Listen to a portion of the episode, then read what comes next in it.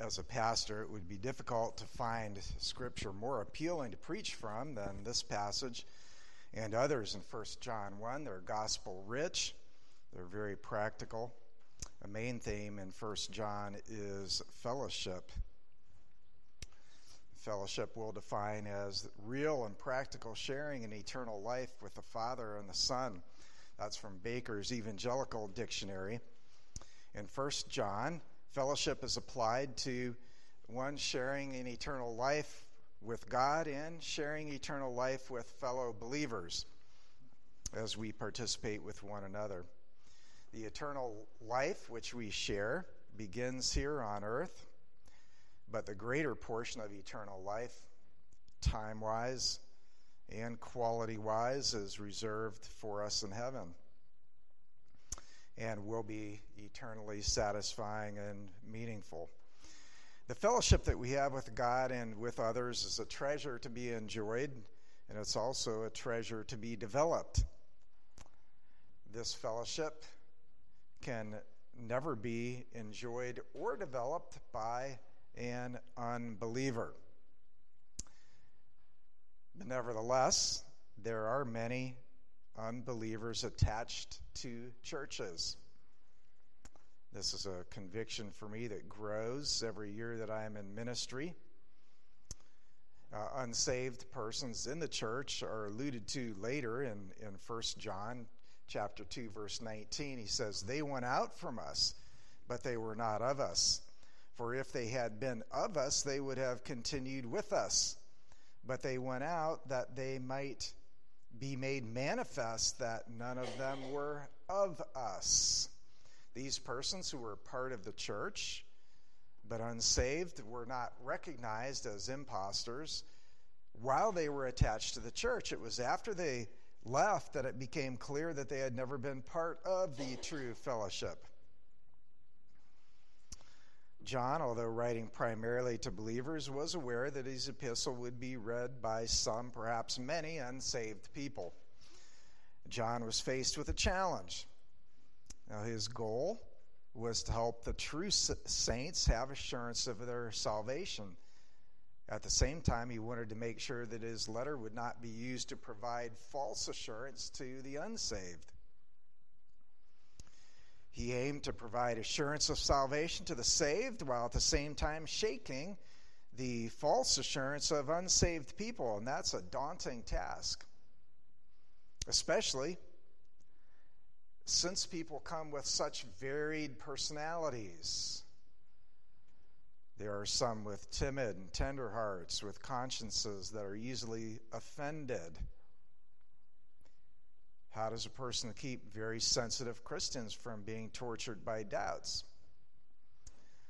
There are other personalities who are bold and confident, seldom troubled by conscience. How does a person keep these bold unbelievers from assuming falsely that everything between God and themselves is good?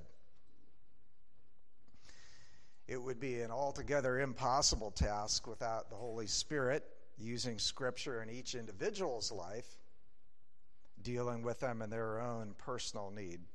Well, let's look at how John went about accomplishing this task. We'll start in verse 5. This is the message which we have heard from him and declare to you that God is light and in him is no darkness at all. Now, before we get to the character of God, let's note that John emphasized his message came from Jesus himself. This is the message we heard from him. John's own opinion didn't matter that much to him. My own opinion doesn't matter that much to me. Any good Christian should be able to say, my, my own opinion about who God is doesn't really matter. What matters is what God has revealed about himself. And so John starts out by saying, What I'm about to tell you came from Jesus himself. In the person of Jesus, the world observed the exact image of the Father and heard the exact words of the Father. I have not spoken, said Jesus, on my own authority, but the Father who sent me gave me a command what I should say and what I should speak. John 12 49.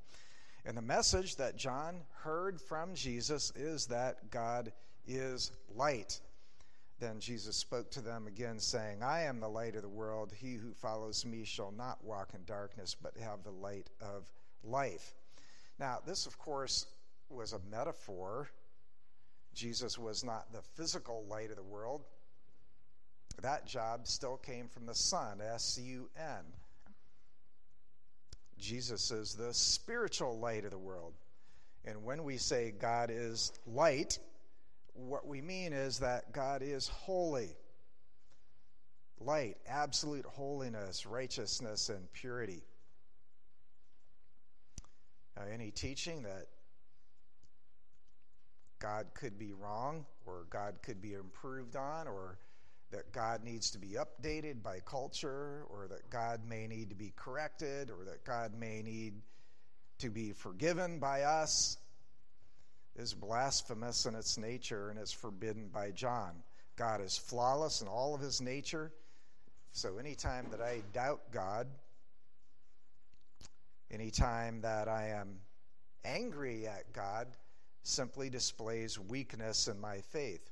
Now, God is able to handle our anger, and He's dealt with many saints when they were angry. Consider Jonah as an example. And read, in Jonah 4 9, God said to Jonah, Is it right for you to be angry about the plant? And Jonah said, It is right for me to be angry, even unto death.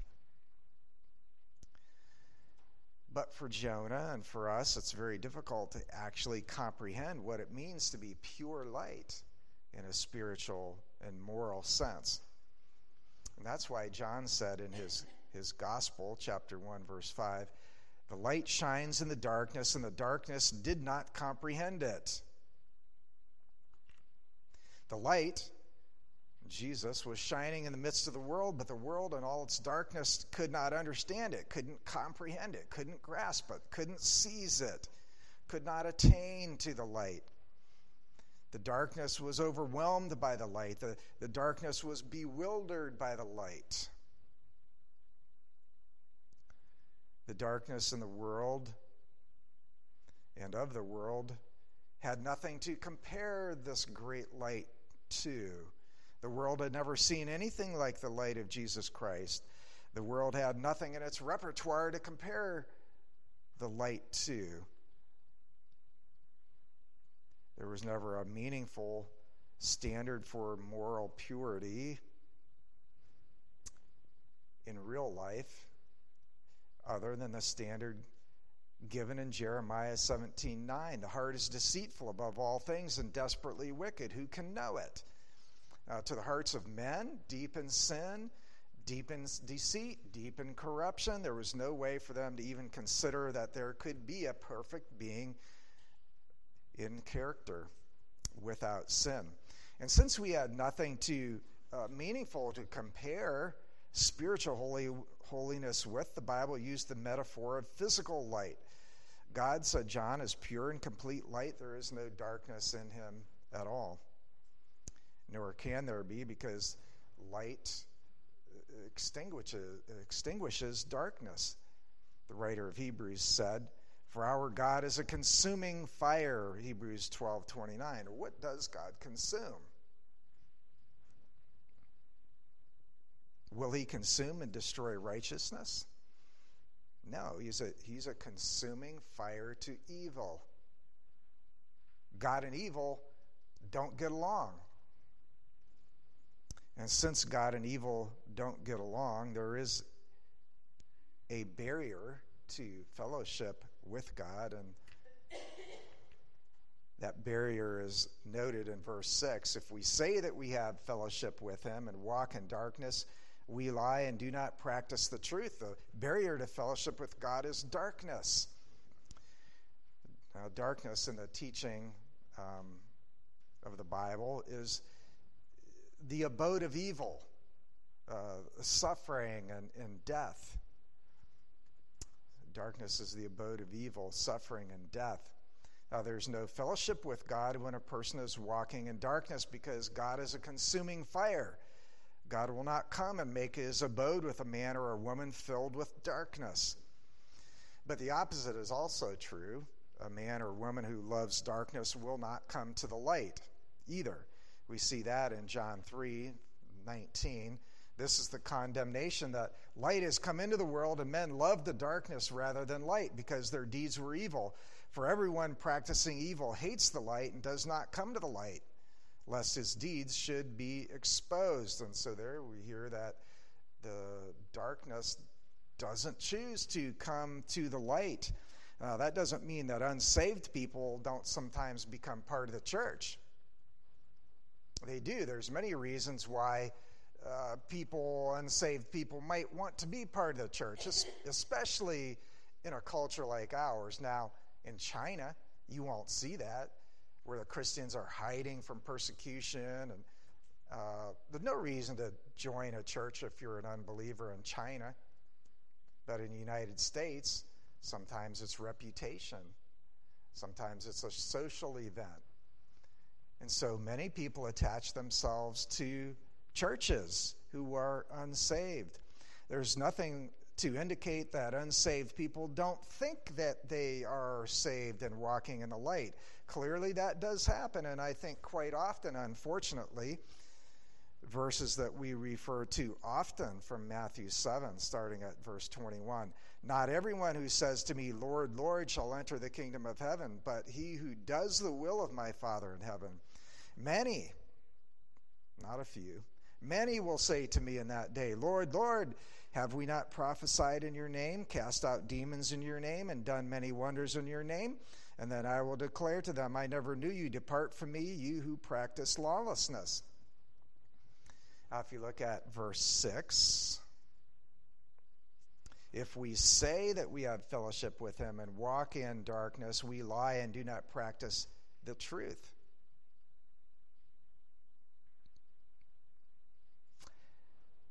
We might wonder well, how can anyone be saved then? Since the best of us sin, no one really walks with God in light. We're all stumbling and bumbling sinners. Well, John was a step ahead of us. He dealt with the question of sinless perfection in verse 8. If we say that we have no sin, we deceive ourselves and the truth is not in us. The ex- expectation is not sinless perfection.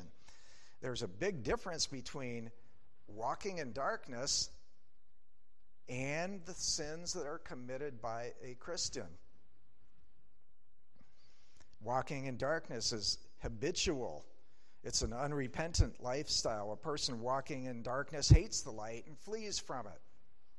A Christian loves the light, notwithstanding the fact that he or she fails much more often than they would like to. But when a Christian sins, they dislike their own sin. They are saddened by their sin, and they're drawn back to the light. So, the difference between the person in verse 6, walking in darkness, and verse 7, walking in the light is the difference between an unrepentant, unsaved sinner, verse 6, and a repentant and saved sinner, verse 7. The unsaved person walks habitually in darkness as a lifestyle. The saved person makes a habit of walking in the light. The saved person lives with more and more light. Is there evidence of salvation in your daily life? Are you changing more and more, weeding out sins that plagued you at one time and living more and more as a servant who studies God's word, fellowships with God in prayer, and serves the saints around you? We say, where there's no fruit, there is no root. Where there's no spiritual fruit, no evidences of salvation, don't bother to suppose that you've become a new creation in Jesus Christ. When a person is saved, the Holy Spirit comes into their life. There is no more powerful force in this world than the Holy Spirit. Don't imagine that the Holy Spirit has come into your life if there's no evidence of change. Where there's no fruit, there is no root. There will be evidences that accompany the Holy Spirit's presence. All right, now, how do I get a ticket to this life where the Holy Spirit comes into my life and I begin to walk in the light? Uh, we're in verse 7. But if we walk in the light as he is in the light, we have fellowship with one another, and the blood of Jesus, his Son, cleanses us from all sin. Passport to fellowship with God, we can put it that way, the passport is cleansing of sins through Jesus Christ. Now, John wrote this epistle in large part so that believers would know they are saved. We know that from chapter 5, verse 13. John said, I write these things to you who believe in the name of the Son of God, that you may know that you have eternal life. In verse 7, we see two signposts or two landmarks that will show you whether you were on the right path or not. One signpost, you're walking in the light. Second signpost, you have fellowship with the saints. One, you're walking in the light, becoming more and more righteous in practical ways compared to a year ago or five years ago. If you see that signpost in your life becoming in a practical way more righteous day by day, that's a very good sign. Second signpost, you have fellowship with the saints. You enjoy being around other Christians. You find yourself at home with believers. You find joy and blessing in Christian friends. You find yourself serving fellow believers through prayer and in practical ways. If your life is progressing in these two signposts practical daily righteousness, love for the saints, you can have confidence that you have eternal life. Your entrance to that eternal life, though, is only through the cleansing blood of Jesus Christ. The blood of Jesus' Son cleanses us from all sin. This is the only ticket, the only passport into eternal life. Either your sins today are cleansed by Jesus Christ, or your sins are not cleansed by Jesus Christ. There's no middle ground. There is no position of partially forgiven. And there is no such thing as you're working toward forgiveness because no one can earn forgiveness. Ephesians 2 8, by grace you have been saved through faith. It is not your own doing, it is the gift of God. How shall I get this gift? By calling on God. For whosoever shall call upon the name of the Lord shall be saved, Romans 10:13 But, but how should I call on the Lord? Now, don't worry about the words. God in heaven understands many kinds of words. The thief on the cross Lord, remember me when you come into your kingdom. The publican beating his breast outside the temple God, be merciful to me, a sinner the Ethiopian eunuch. I believe that Jesus Christ is the Son of God. See, God hears your heart. And there are two conditions of your heart that need to be met. They're stated in Mark 1:15. The kingdom of God is at hand. Repent and believe the gospel. Repent, sorrow for your sin, an honest desire to change. Repent and believe the gospel. Trust that Jesus paid your sin debt on Calvary. Now, I stated that walking in the light, as God is in the light, does not mean sinless perfection. Let's address that issue for a little bit. A few Christians believe in sinless perfection. If you see a church that calls itself a holiness church, or sometimes a church going by a church of God, the chances are it could be a church that believes in entire sanctification or sinless perfection. They believe that uh, you can progress to the place where you no longer sin. Years ago, when I was still living in Kidron, I was at the town and country store, and there was a conservative woman who apparently sensed that I was a believer. She struck up a conversation with me and she asked me if I was living without sin. I said no. She wanted to know why not. And I said, Because if I should say I am without sin, I would be making God a liar. And I referenced these verses in 1 John. We're now looking at verses 8 and 10. Verse 8 If we say that we have no sin, we deceive ourselves, and the truth is not in us. Verse 10 If we say that we have not sinned, we make him a liar, and his word is not in us. Well, someone might want to suggest that John is talking in past tense. There was sin in my life before I was saved, but not now. But my understanding of the Greek indicates that these verses are not written in past tense, but in continuous, ongoing present tense. In other words, verse 10 could be translated something like this If we say we are no longer sinning, we make him a liar, and his word is not in us. Okay, let's look at verses 8 and 10 and try to see if there's simply repetition. John does use a lot of repetition in uh, his, his writings. Now, Paul, uh, a very, very much logical person, when, when Paul writes an epistle, it's like a, a like a journal, an entry into a scientific journal. He walks through the uh, logically, he picks up a, a, subject and he walks through it step by step by step by step, and, and you realize how difficult it is to follow his logic. John writes more as a poet. He circles back to the subjects that, that he covered and, and, and, and varies what he says a little bit. A lot like a lot like reading a hymn out of your hymnal. It's poetic. But I th- don't think that verses 8 and 10 are entirely poetic in terms of repeating the same information. Notice in verse 8, sin is singular if we say we have no sin.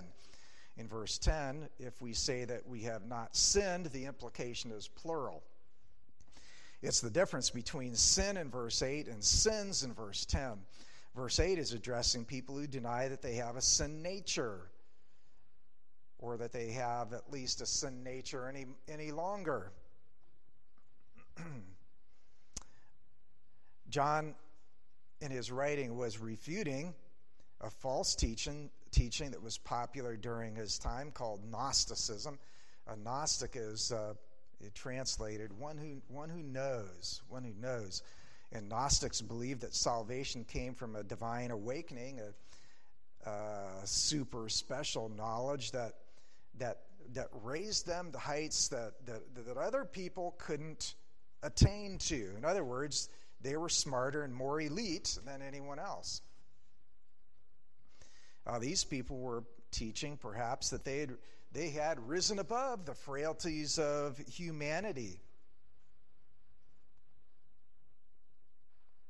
Well, John taught that when we are saved, we don't eradicate that old nature, that sin nature stays with us. We do have a new nature, the Bible tells us. Therefore, if anyone is in Christ, he is a new creation, 2 Corinthians 5 17. So, verse 8 is a denial of even having that nature or tendency to sin. Verse 10 is a denial of ever having sinned. If we say that we have not sinned, and we see a variation of this today, um, not infrequently, when a person says something to the effect of this well, I think I'm a pretty good guy. You know, I never killed anyone. I don't cheat on my wife. I pay taxes. I support the Rotary Club. I work hard at my job. I don't think God has any gripe with me. In other words, repentance is not for me, it's for the addict down the street. Uh, notice the results of a denial of sinfulness. In verse 8, a person is self deceived in verse 10, the person calls God a liar. God commands all men everywhere to repent, Acts 17:30, and any pretense that a person may not need the sacrificial death of Jesus Christ is a direct rejection of what God has specifically said. Unfortunately, many people do not believe this. And when a person believes that he doesn't need Jesus Christ, God's truth is not in him, verse 8, and God's word is not in him, verse 10. It's impossible for that person to be saved. It matters what you believe. As long as you believe you don't need Jesus and don't repent, there is no salvation. There's no salvation without repentance. There's no repentance when a man or a woman thinks they don't need it. A denial of person's sin results in self deception, which inoculates against salvation.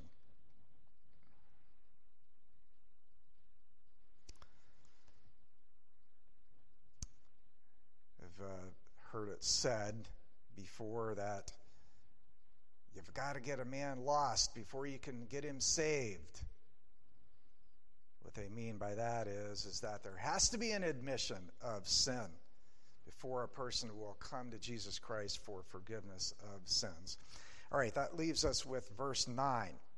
If we confess our sins, he is faithful and just to forgive us our sins and to cleanse us from all unrighteousness.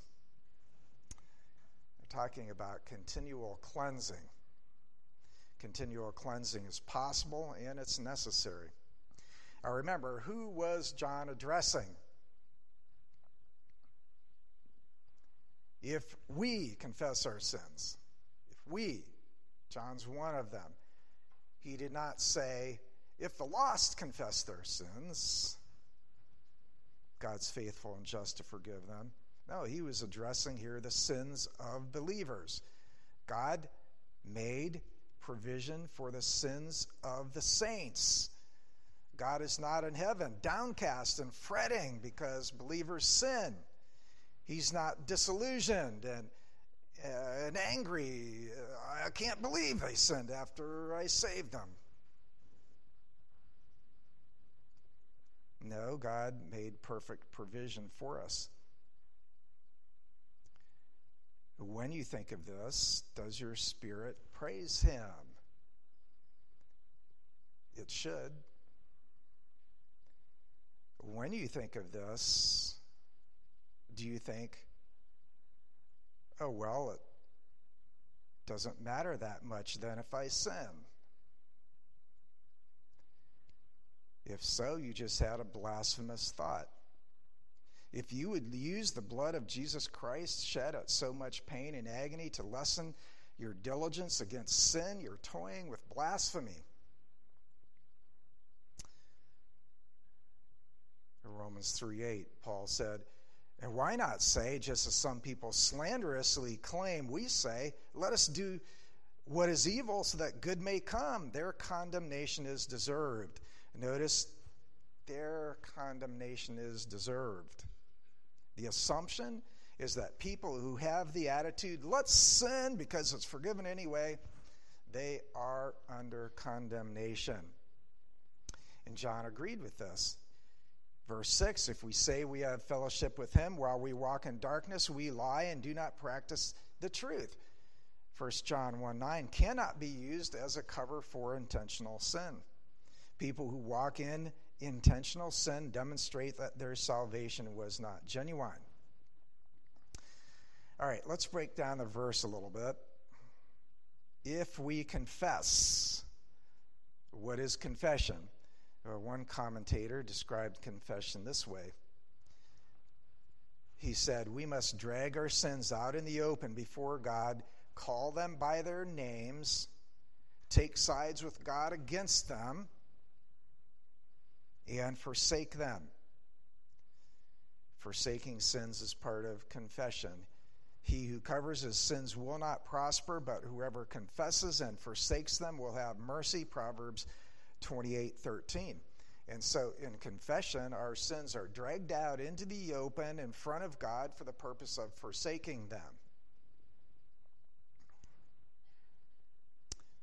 Or what does God do after you confess your sins? He forgives.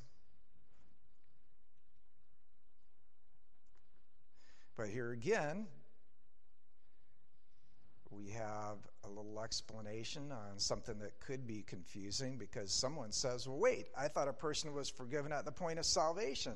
Does this mean that a Christian's sin is not forgiven until he confesses it? And then you'll get questions like this my brother was a Christian his whole life, but one night he got into an argument with his wife. He stormed out of the house and drove off. And while he was driving, he called his wife and was cursing and using God's name in vain. At that very instant, he was in a wreck and killed instantly. Did he lose his faith? Did he lose salvation? The answer is no. He did not lose his salvation. So, what we're talking about here is the difference between what theologians call judicial forgiveness and parental forgiveness. Judicial forgiveness happens at the time of salvation and ensures that the believer will never be judged in an eternal way for his sins. All of your sins are removed as far as the east is from the west on a judicial basis. But when a believer sins, he creates a barrier between himself and God and the fellowship is broken. And I think that you have recollections of something similar happened if you ever stole a cookie out of the cookie jar and then your mother walked into the room. You didn't feel so close to your mom right then, did you? she was still your mother.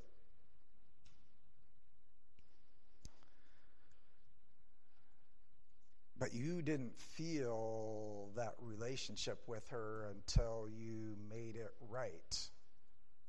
Mama, I stole a cookie. I'm so sorry.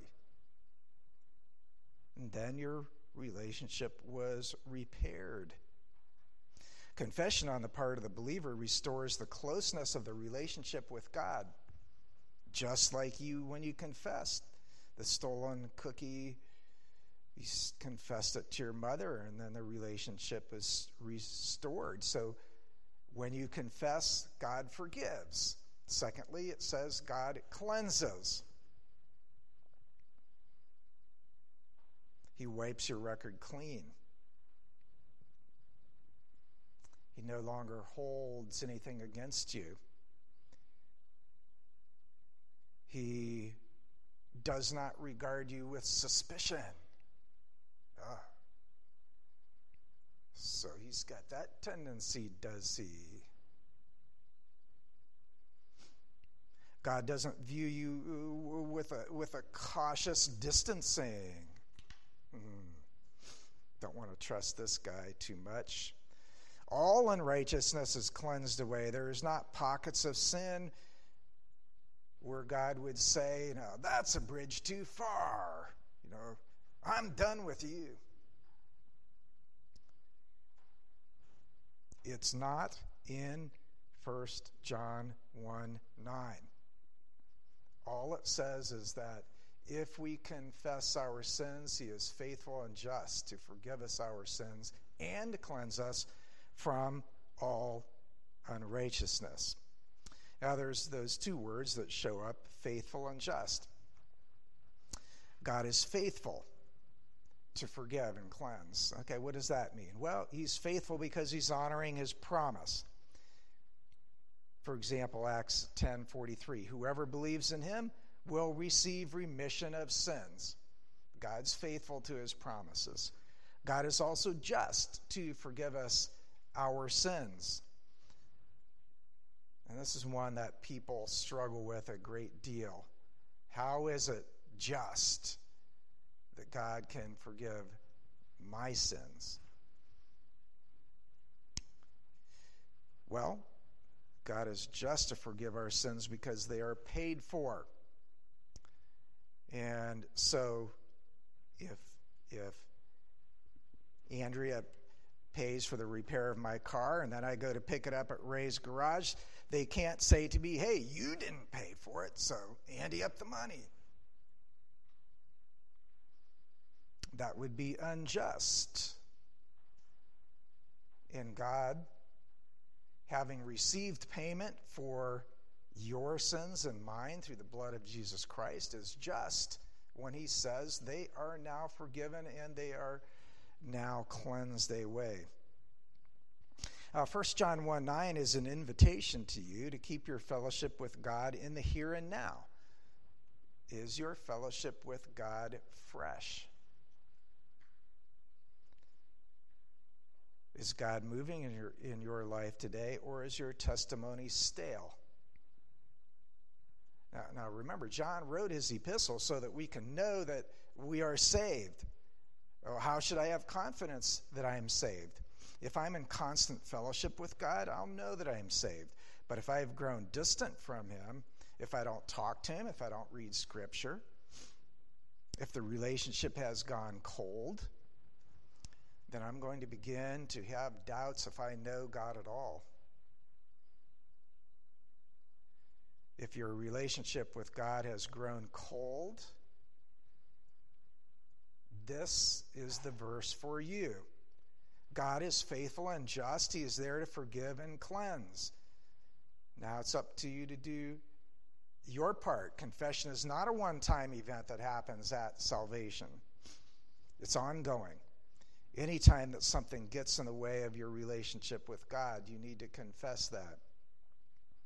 Clear the air and then begin to enjoy God's presence once again. And notice there's no limitation on how often we can confess. If we confess our sins, He's faithful and just to forgive us our sins and to cleanse us from all unrighteousness. We, we get tired of confessing the same old sins. And if we're not careful, we begin to think, wow, I just asked, I just asked forgiveness for that yesterday. I, I don't know if I should go back again today so soon. See, those limitations exist only in our mind. There's no evidence that they exist in God's mind. All the evidence is to the contrary. We put limits on it. We limit how forgiving God should be. We limit how patient God should be because we are limited in our patience when others offend us. And when we're offended over and over and over again by the same person, we begin to distance ourselves uh, at best maybe we begin to have resentment and hatred toward that person. And so we believe then that God must be the same way. He's got to be tired of me coming back.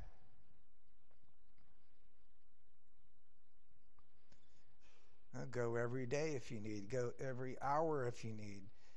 Sometimes you may need to go every minute, but God is faithful. He's promised. God is just. There's no unrighteousness that he will not cleanse from all unrighteousness. So, perhaps God is waiting to hear from you. If we confess our sins, it's not his it's not his move now, it's your move.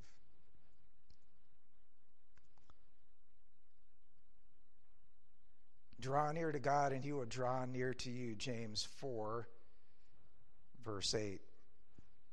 Ongoing confession is needed to maintain fellowship with God. God has made provision. For every saint that is willing to take those sins to Him, there's immediate restoration of the fellowship with Him there's cleansing. And likewise, for any unbeliever who repents and goes to God asking for salvation, there is also immediate fellowship established with God. Let's pray.